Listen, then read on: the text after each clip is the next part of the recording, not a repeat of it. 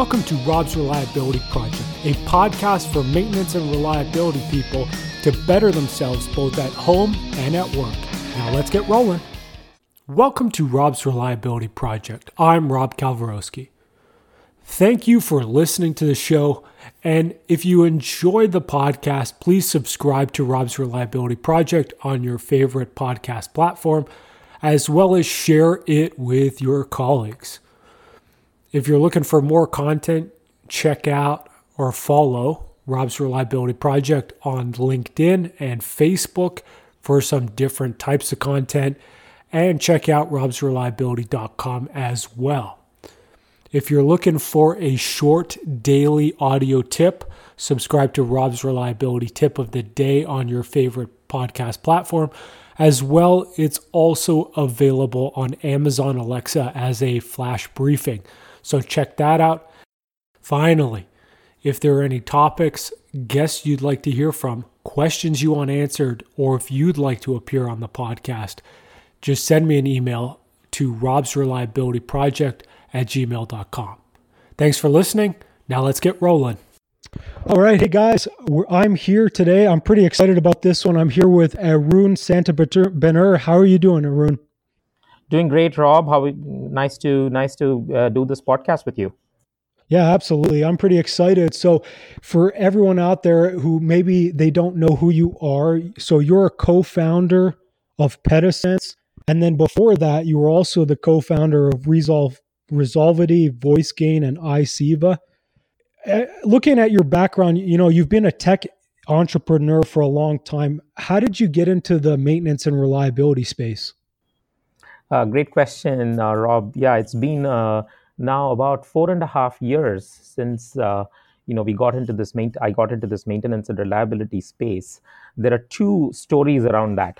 One is 20 years back when I graduated, I had a degree. I, I got a degree in material science and metallurgical engineering, but you know, interestingly, I never uh, worked in that space. So for some way, for in, some ways, for me, this is a homecoming, right? So when I when I graduated, I would go to steel plants. Uh, you know, I would go uh, as part of my uh, studies in engineering. I would visit, you know, metal plants, aluminum plants, and all of that. But then I actually pursued a career in soft, which was primarily in software. So that's one. That's so. So for me, uh, I always wanted to, in some ways, wanted to connect to my roots. That was one. The second thing was uh, before uh, starting Petasense, I built a company, as you said, uh, you know, the Resolve, the, the, company that you mentioned, Resolvity.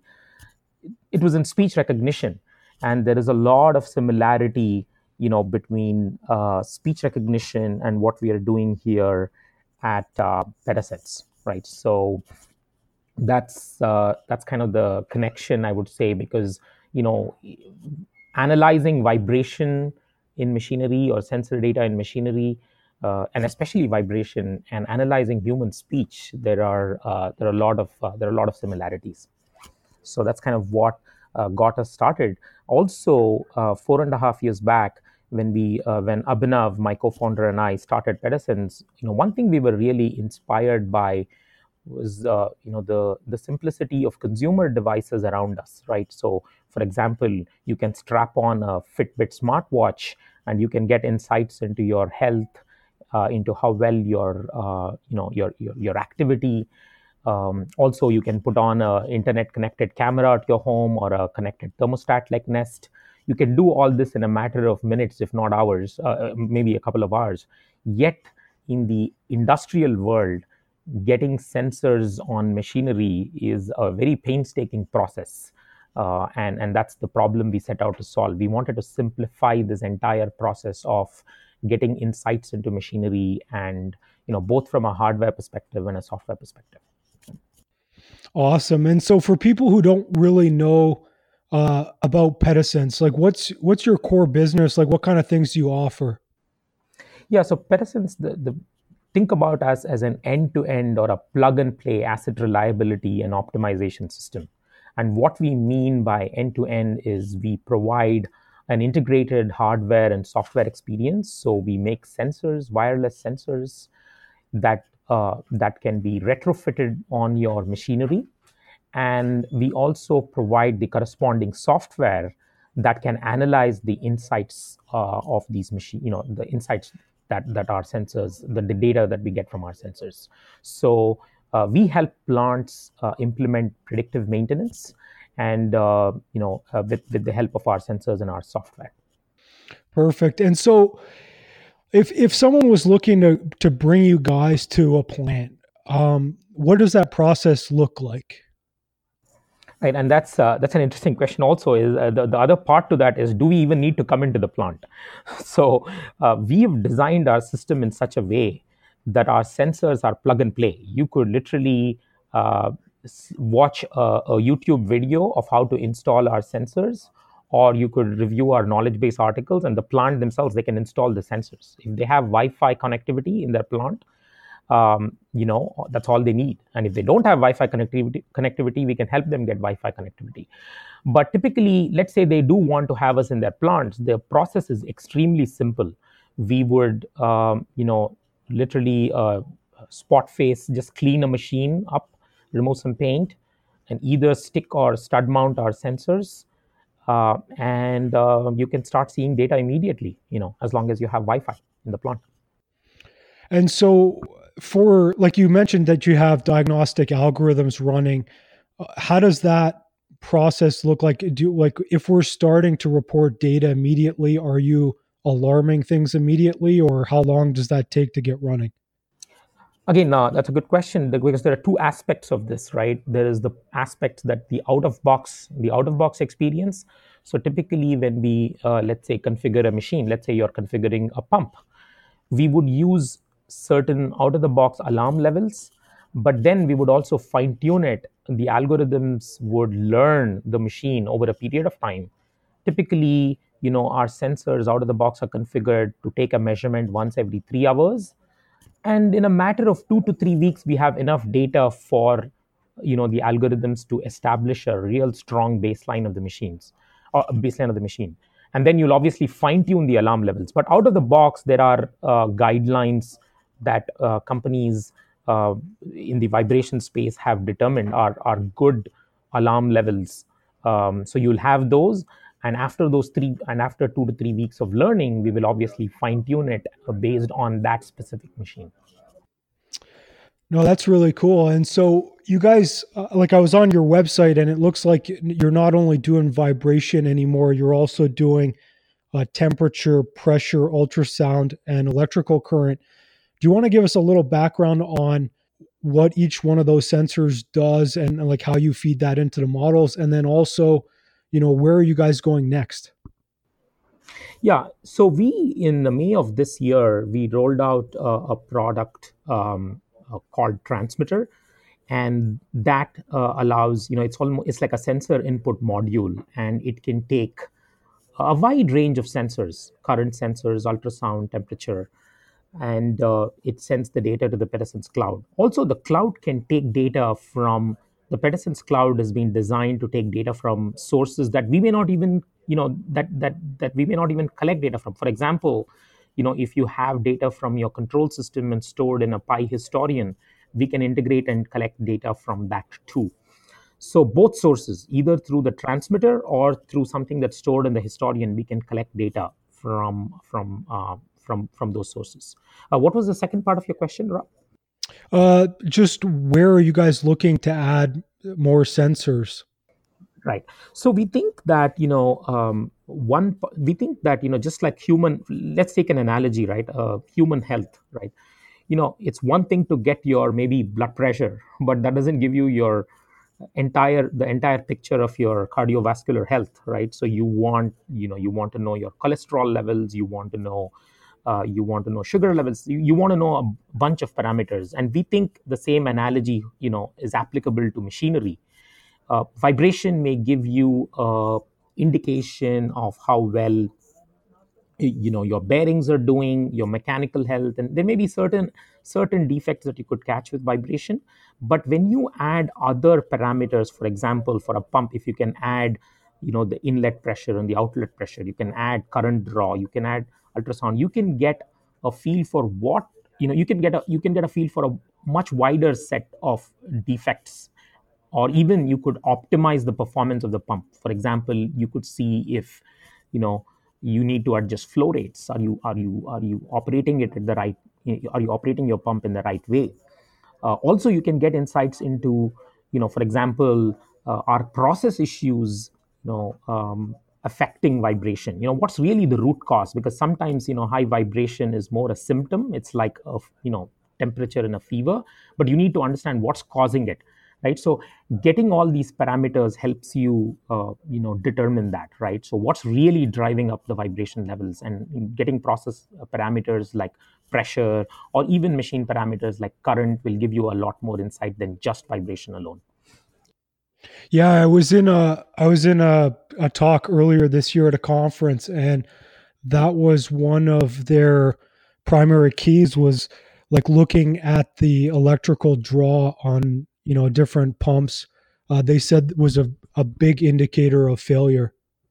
Exactly. Yeah and it's all about actually the question you have to ask is rob is what failure mode are you really looking to catch? That's the fundamental question. And then answer the question what sensors do you need right and, and you know can those sensors determine those failure help you catch those failure modes um, so that's kind of the question we always ask first. What are you looking to optimize? You know, or what are you looking to detect?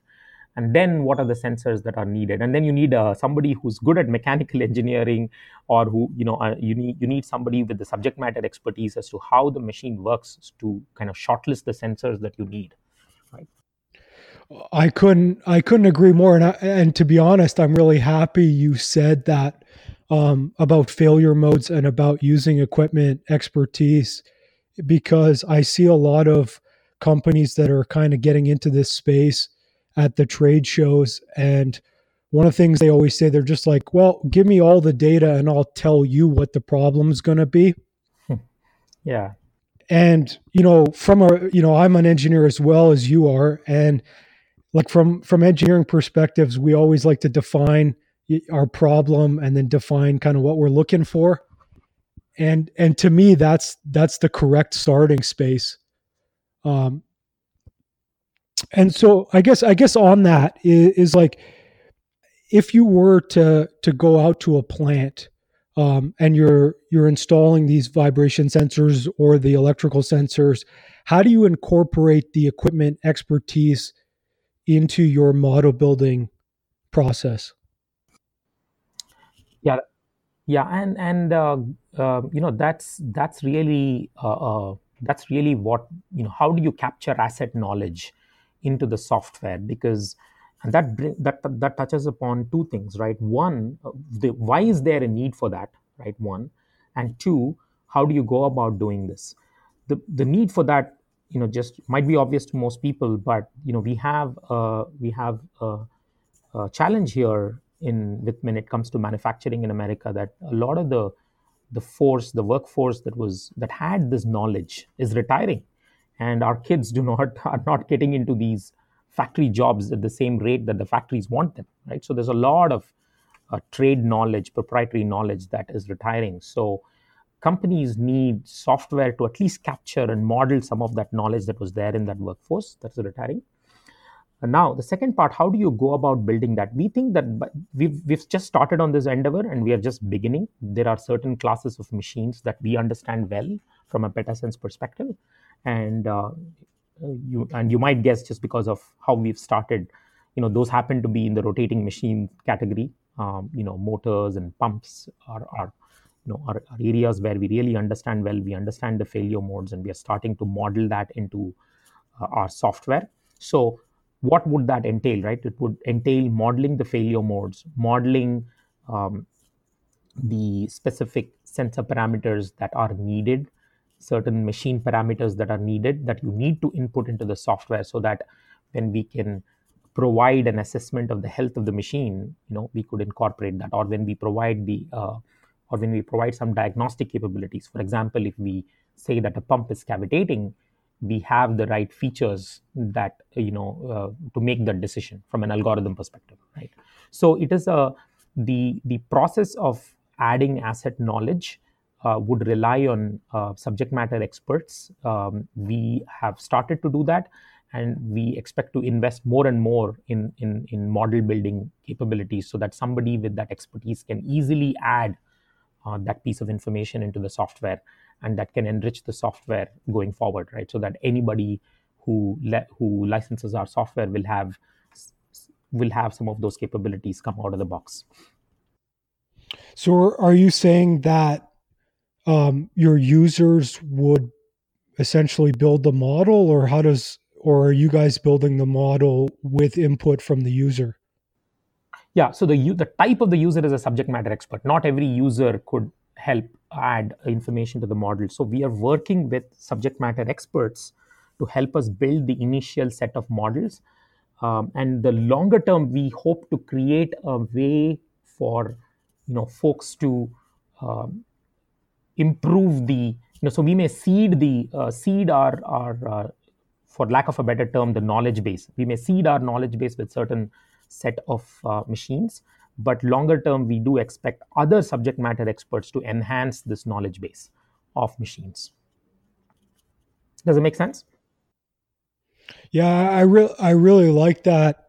I yeah I, I really like that as a as a process. I mean um, i remember cummins uh, one of the biggest uh, diesel engine manufacturers in the world. They they were rolling out a process a few years ago where um, because they service a lot of their engines that um, they would send their mechanics out and their mechanics would get kind of a troubleshooting guide. And once they returned from the job they would input into the computer system what the actual root cause was and that would affect the which troubleshooting steps would be first or second based on the symptoms. Right. Right. Right yeah exactly um, and I think this is this is in some ways um, the holy grail, right? Because if you can have really intelligent models that um, that can predict that can uh, predict the defects and that can optimize the performance of those machines, right? And and it does need that expertise, you know, of, of, a, of a company like Cummins in the engine space, you know, somebody who's actually the OEM of that machines or somebody who's an expert in what it takes to uh, you know uh, understand engines right? Absolutely. I, I, still like I, I go to i don't know probably a, a plant or two every month and i still am i still love walking around with the the mechanics. And when they walk by a piece of equipment and stop and they, they just like have this you know the, this little look on their face. They either hear something wrong or it's too warm or it's too cold and then they write something down in a notebook and it's like oh i'm coming back to that one tomorrow. I still love that. Yeah absolutely. It's that intuition right? Uh, and they can they've been around. And uh, you know that's what uh, it's pattern recognition. It's uh, that they have you know that they have built over the years of working in the plant. Absolutely. So I, I wanted to ask you if you had an example for us where you detected an anomaly or a potential failure and kind of give us like what was the scenario and what what the ROI was for the customer. Yeah, and I'll give you we've uh, quite we've detected quite a few failures. Let me highlight uh, two of them um, because I think it also highlights one of the at least uh, in, in in one of them it highlights the importance of using more than one parameter. So we had a pharmaceutical client of ours that you know they started what gosh it's been more than a year since they have deployed our technology.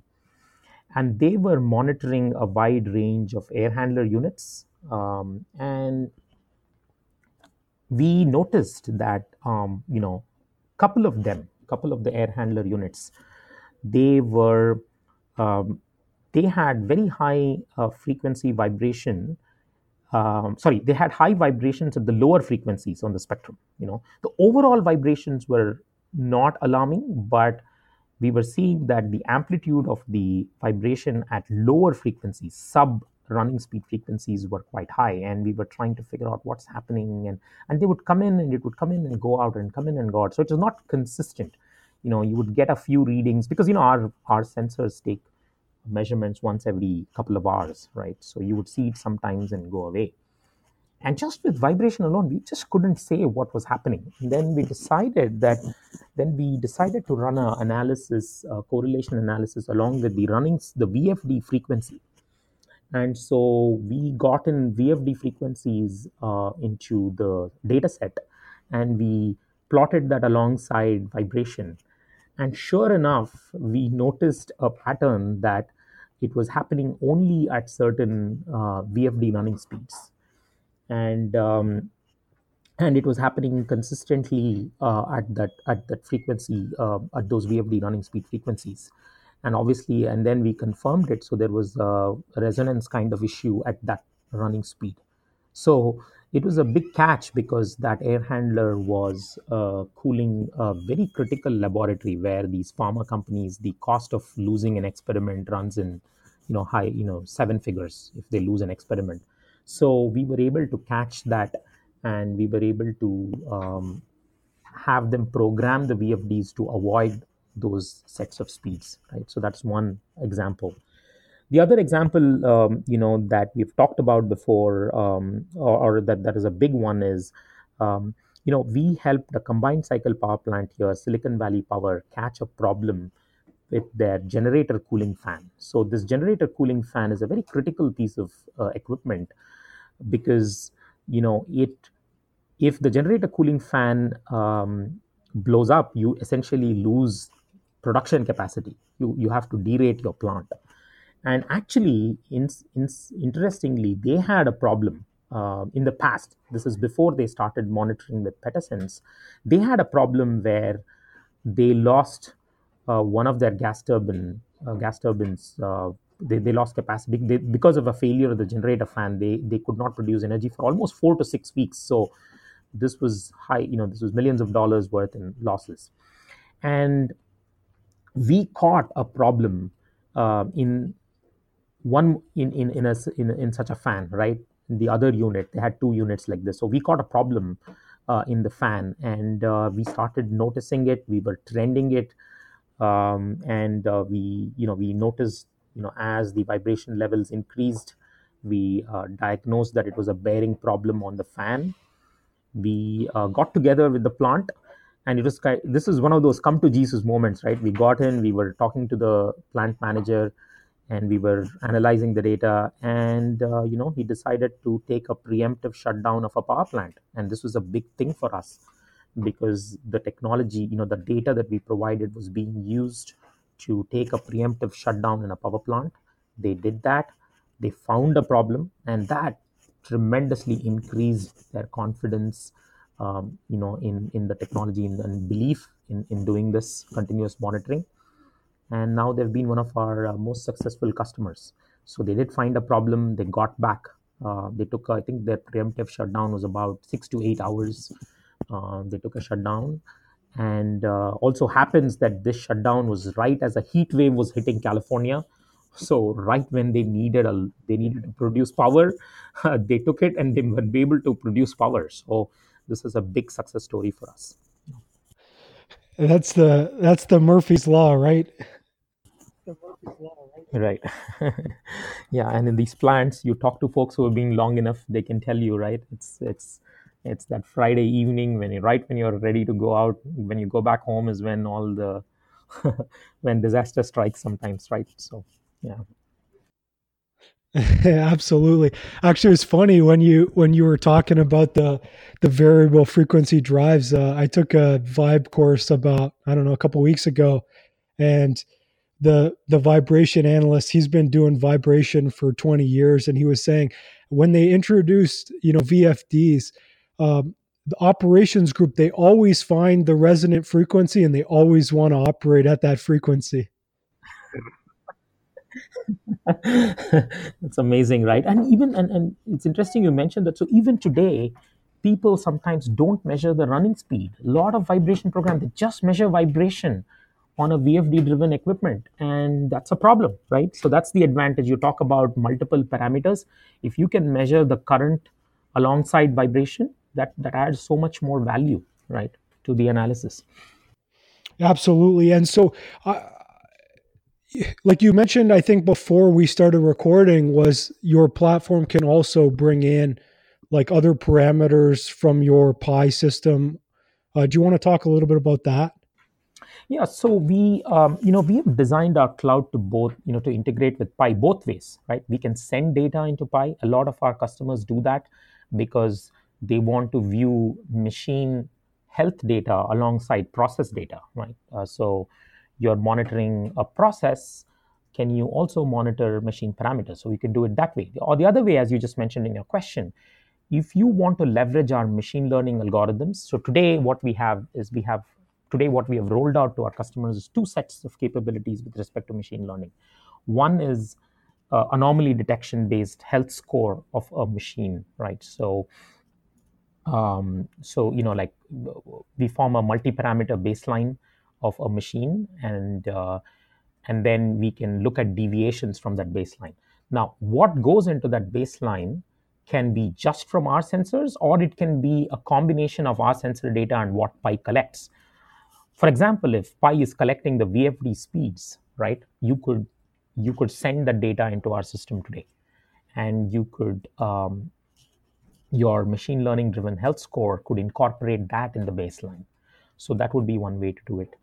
Um, you could also now this is um, you could also start doing uh, getting other process parameters, pressure, um, you know, uh, temperature, uh, things like that, flow, things like that but i would say right now it's been more you know where you know the, the practical use cases have been around getting some of the machine data you know and we are doing more and more uh, you know and we are sending data from our system to pi for their process optimization. We expect customers as they you know as they continue to invest in our technology we expect them to send more information from pi to our system. Awesome. And so I guess I got a, a few more questions. Um, so what's a you know for you guys like what's a typical customer size? Are there any do you have any limitations on the either the low end or the high end? Yeah so um, you know typically we start off our trials start off with customer customers monitoring half a dozen machines. Um, you know so and, and they try to pick two at least two types of machines to start off with.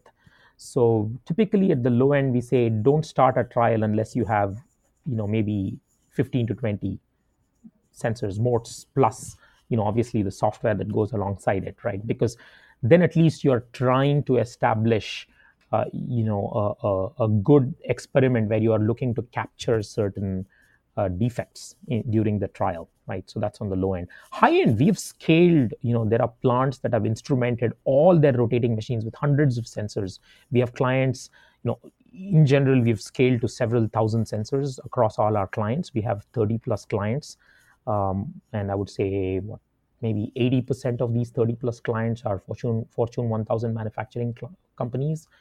And uh, they have multiple plants too. So we are just know right now we are probably in one or maybe a second plant. So we see a lot of uh, opportunity for us to scale across all these plants in the future.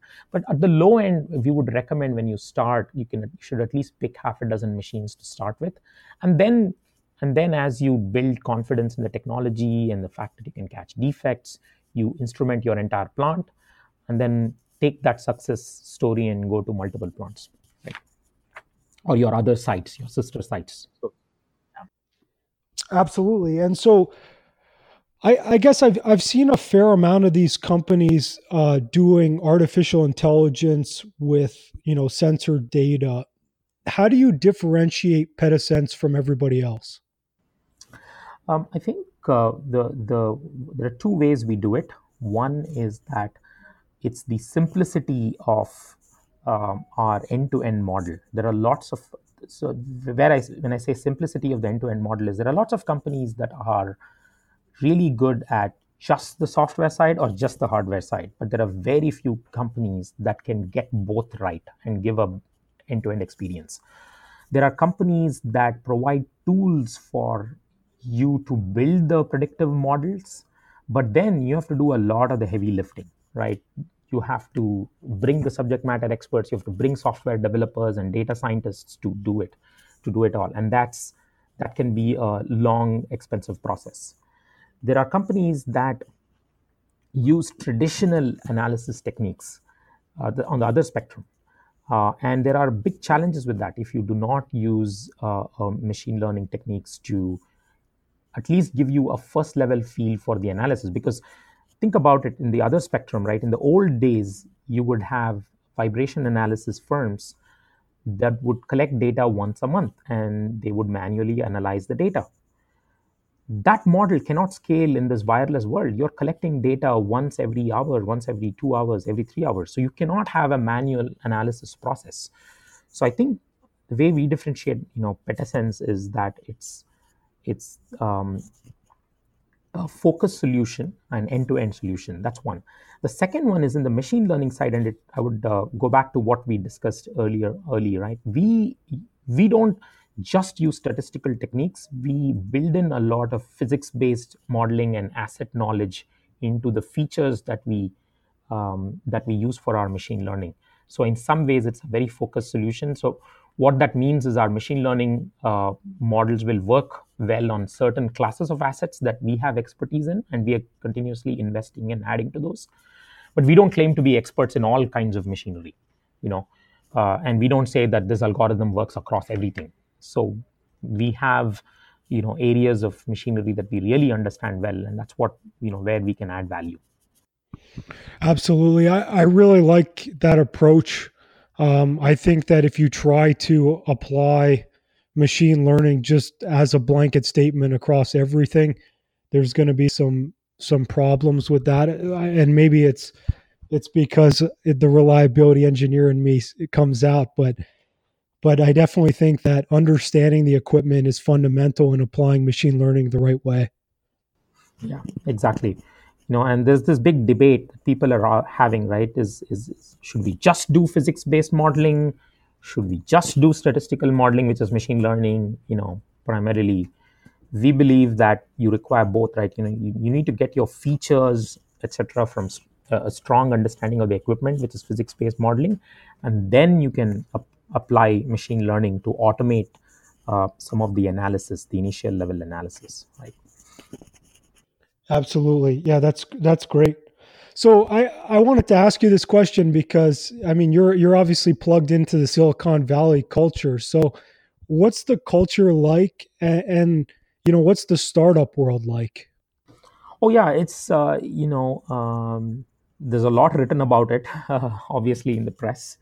Um, and I think uh, what let me tell you uh, what I have seen because I actually moved to the Valley uh, six years back, so I'm relatively new. I would say I used to live in Texas before, um, so very different place.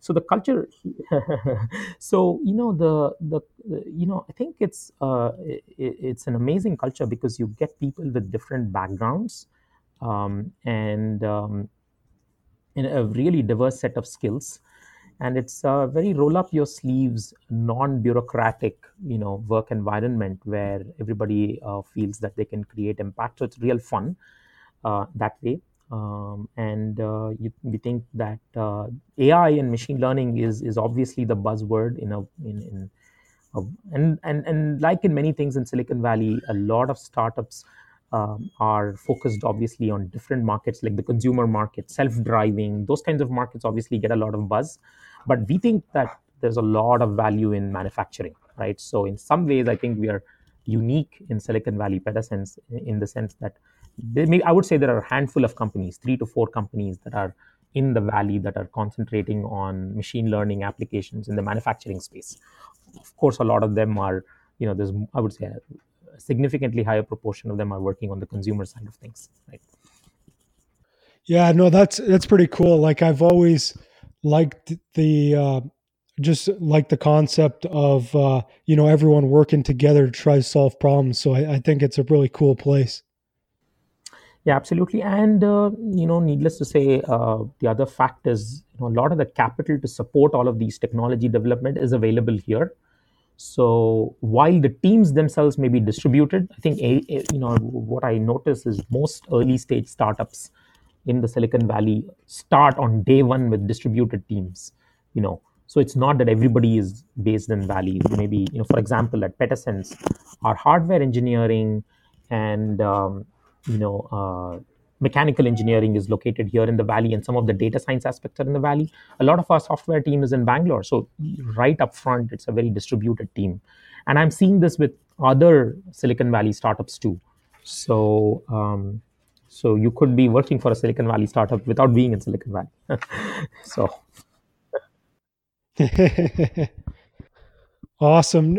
And i the, my last question i got for you. So you're you're kind of on the leading edge of you know technology at least in the you know manufacturing reliability space. And so where do you see the future of reliability going in you know let's say 2 to 5 years i think um, i think the future is a lot of reliability is going to start getting designed into the equipment that that comes in in the future right um, we see a future where uh, you should, you know, with, with smart sensing, with machine learning,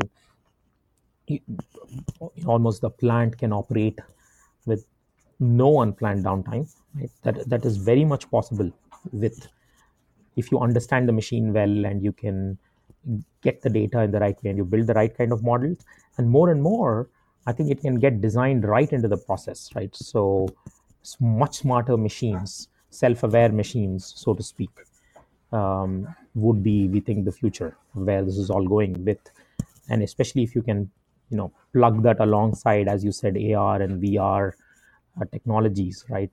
You could even think eventually uh, machines that self-heal because you think about self-driving cars, right? They are probably going to become uh, a reality very, you know, not too far in the future so similar, similarly, self-aware machines that can correct, that can that can recognize what's going wrong and things like that, and then getting it into control and things like that. We can see that happening in the future. Yeah, and I, wanted to ask you this. Uh, you mentioned at the beginning that that uh, speech recognition and uh, what you're doing now with vibration analysis is similar. It, it, let's what do you mean by that? Like, explain to me how that they're similar. Yeah, you are looking at, at a very engineering level. You're looking for features in a high frequency analog signal and trying to interpret it, right? So in speech recognition, you're trying to um, look at the look at human speech and convert it into words, right? What what the spoken words are. And in the case of machinery vibration, you're looking at patterns um, in the vibration, and you're trying to correlate it to specific defects. If, if a bearing, there is an outer race defect on a bearing, or you do FFT analysis in vibration, you do FFTs in speech. So there's a lot of similarity, right, to the underlying techniques um, in, in some ways. So both are, uh, you know, both sound and vibration are high frequency analog signals that need to be interpreted. Hmm, interesting. I never thought of speech like that, but that's really cool. Yeah, yeah, exactly. So I, when I saw when I first discovered that people use FFTs to do vibration, I was like, wow, okay, interesting, similar to speech recognition. Yeah. Arun, do you have anything you want to talk about? Like, obviously, Petasense, go to uh, petasense.com. Um, we'll link you on LinkedIn. Is there, are you going to be at any conferences or is there anything else you want people who are listening to check out? Oh, thanks, Rob. I just lost you there briefly for a couple of seconds, but yeah, thanks for this. I really enjoyed this uh, conversation with you. Uh, you know, I, if you visit the Valley anytime, feel free to stop by our office. Yeah, just a few things. Yeah, you can look us up on LinkedIn. We all uh, at, at Petasense. You can. Uh, we also are on Twitter. We are going to be at IMC. Um, you know, uh, end of the year, and we also have a we also have a Petasense user conference that's coming up on November 8th. So, so those are two, uh, you know, if you want to connect with us as reliability engineers, we would love to have reliability engineers join us either for the user conference uh, in November 8th. It's in, uh, you can look up on our website and uh, it's, it's going to be in Stanford University. Uh, they're a customer of ours uh, in Palo Alto. And we're also going to be at the IMC conference later this year in, in Bonita Springs in Florida. Absolutely. I'll be at I'll be at IMC as well. So are you going to be there? Yes, I'm going to be there. We're going to have a booth. We're actually giving a talk on machine learning, I think, and uh, also a customer presentation. So we're going to be both talking and, and exhibiting. Perfect. Yeah, I, look forward to meeting you, and and I'm bringing my recorder, so we'll we'll definitely sit down and chat. Sounds good. Thank you so much. Yeah, likewise. Look forward to seeing you. Yeah, I think I might be talking about machine learning as well. So so we'll be competing. That's awesome. No, no. Look forward to your discussion to your presentation. Awesome. Uh, Arun, thanks for coming on. I appreciate you taking the time out of your day to to speak with us and share your knowledge. Oh, always a pleasure. Love talking about this. I can keep going. Thank you so much. Thank you. Thank you so much, Rob. well, I mean, we'll definitely have you back on. Um, for everyone listening, um, you know, thanks for listening. First off, uh, if you haven't yet subscribed to the podcast, it's available now on 11 different platforms.